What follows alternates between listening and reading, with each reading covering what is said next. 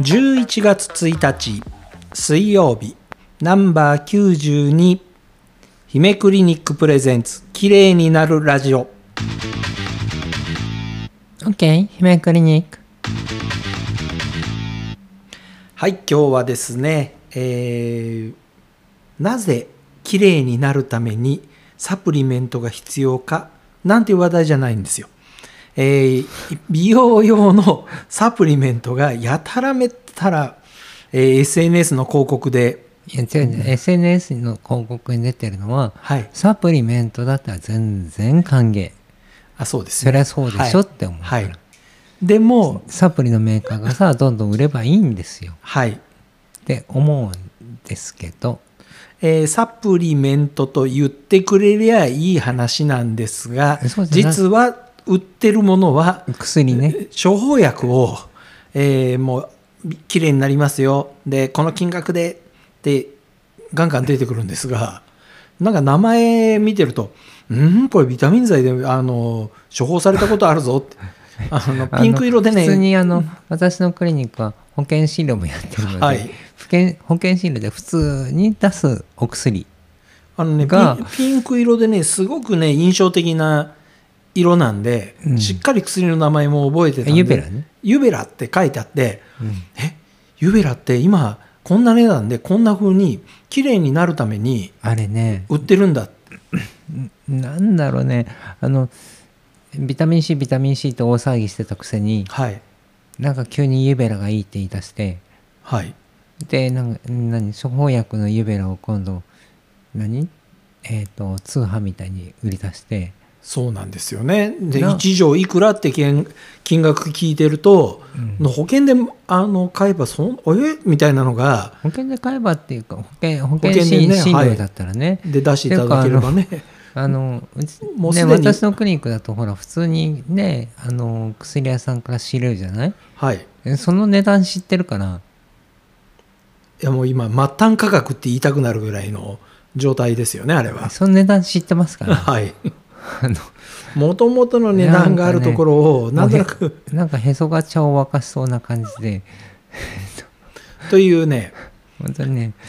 今度あそんなものまで何？あの自費で売るの？っていう感じ、えースタートは GLP-1 で、えー痩せ薬ですよと言っていたのがあれが GLP-1 がほらね全国報道はい。報道になってだいぶあのままああいろん簡単に整理。なか患者さんがはい。まあニュース見ないような人はダメですけどニュースちょっと見てる人はうわーって言ってびっくりして。はい、あの GLP-1 のお薬というのは、えーそもそもは糖尿病の患者さんに出す薬だったにもかかわらず、うそれをどんどんどんどん美容関係のところで痩せ薬として売り出したおかげでですねその薬が足りなくなって、で、えーあのー実際に必要な人が買えなくなっちゃったっていうね。うん買えなくあ処方でされされてもね薬が足りないんですよね。足りないっていうなんか変な状況になってるし、はい。あとまあその GLP-1 だけじゃなくて次メトホルミンが出てきてで、はい。メトホルミンも糖尿病のね入り口のお薬ですけど。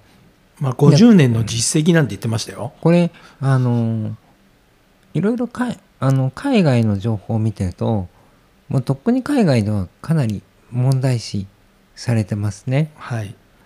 だからあのまあ、あのびっくりしたのは、えー GLP-1 関係がガンガン売れて、えーまあ、リベルサスだとかいろんなのが出てきたおかげでそななんでねあのそのほらオゼンピオゼンピオゼンピクですね。にはい。にしても、リベルサスにしても、はい。日本のメーカーはそういう売り方をしたあの医療機関にはもう卸さない。はい。薬の供給しないっていう声明を出してるんですよねだけどどっから入ってくるのかなと思ったらあのスペインなんですよねこれもでおかしな話ですね。でなんでスペインなんだろうと思ったらスペインだけそれやってないのね、そうなんですか。あの、今日聞いたニュースですごいなと思ったのは、クリームプリクリスピードーナツの株価がうんオゼンピックのせいで下がったっていうニュースで出ましたよ。ああダメになったかないやダメになったからっていうかオゼンピックがこううどんどんどんどん売り出されると、うん。クリームクリスピードーナツが売れなくなっちゃう。要は食欲を抑えられるとうん。あの売れ行きが落ちちゃう商品と思われてうん。株価にまで影響したらしいです。あそんなことまであったの？はい。なんかなんかうーんなんかなんでしょうね。うーんなんか医療じゃないな、えまあそういうことでですうね、ん。えー、と実際に、えーサプリメントではなく、えー処方薬がえー美容にいいよっていうことでどんどんどんどん宣伝に出てきます。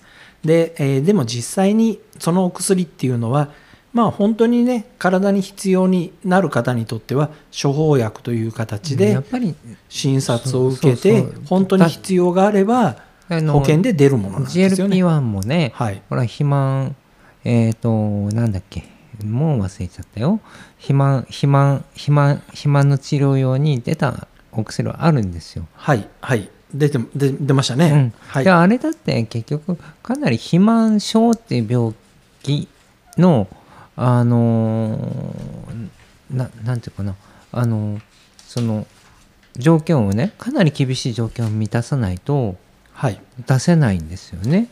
まあ、BMI がいくつとかいろいろ出てましたね。はい。そそそれをだからやっぱりこうなんでしょうあのね無防備。無防備だなんで無防備なんて変な名前なんだろうと思ったんだそうそうそう、はい。であのななんですけどやっぱり日本人ってねはい。かなり無防備だなって思うんですよはい。だって広告でしょ？まあ、広告ですね。広告でしょ？まあ広告の内容を見てなんで信じちゃうんでしょいやもうそもそも、まあ、あの美容医療と言ってた中であの配布にしろ、うん何にしろもういいよっていうとブームが起きちゃうじゃないですかブ。ブームっていうかでも要は広告で出てる文言って広告なんだからはい。あくまでも売りたいっていう前提があるからももちろんそうです。あの昔不都合なことなんてできるだけ書かないですよね。で一番びっくりするのは、えーね、症状がどこででどういうふうに改善したいかっていうお話が、うん。まああの全部吹っ飛んじゃったまま、えー私あの、えーまあ、こういう施術を受けたいです。あのポテンザやりたいです。だったり配布やりたいですっていう話がどんどんどんどん来ちゃうわけですよね。ずっとね言うもうそこは問題と思って言ってるはい人ですからね。はいまあうーんまあ、それと同じようにどんどんどんどん今今度は薬がねあの今度は薬の広告に変わってきてますからね。まあ、あの売る方からすると手離れも良くて非常に都合がいいんでしょうね。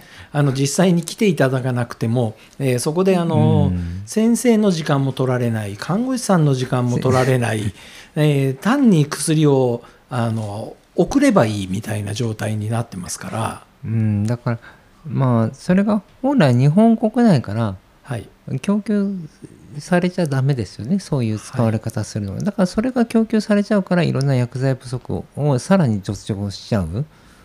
えっ、と実際にこれなんでその保険で出す薬がうん。こんな風に流通しだしたんですか？完全に固まってますね今。そうね。意味が分かんないんですよ。いや保険でいただければ保険で出していただけ処方していただければ、ちゃんと3割負担ですよね。ちゃんと処方処方っていうかはい。適用がある患者さんに処方します。はい。これは自費処方もそうですよ。はい。適用がある患者さんに自費自費で処方をしたりね。はい。しますよね。はい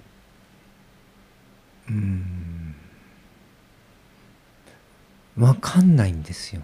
実際にあの保険のね点数で見て、えー3割負担でで実際の金額をって考えるとだからそこよりも高いんですよね。高いんですよね。そう高いです。これはねそう思いました。